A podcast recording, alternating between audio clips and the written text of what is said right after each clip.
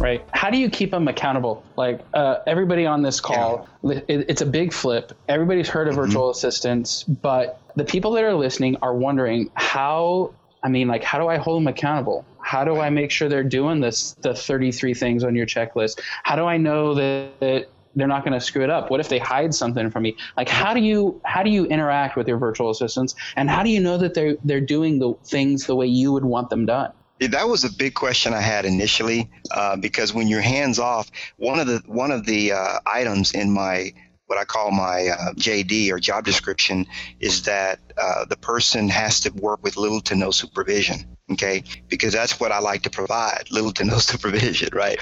And the thing about that is, in other words, can that person work once they're fully trained on their own without me directly being involved on a daily basis? What I like about MyOutDesk is the fact that I get a coach, and they have a coach.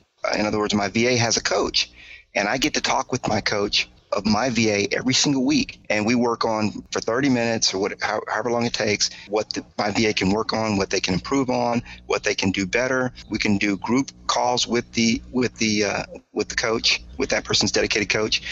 And then if they don't have certain knowledge in an area, for example, Facebook ad posting, for example, right, then they can go to an expert on MyOutDesk team and learn that stuff. I don't have to really train them on that because you guys have experts on the inside. Right. So all I'm doing is training my VA on my specific system. You know, their phone calls are recorded.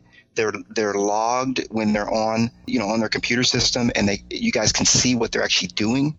So it to me, there's just a whole lot of accountability built into the system that you have. So I don't really have to worry about my VAs doing what they're supposed to be doing.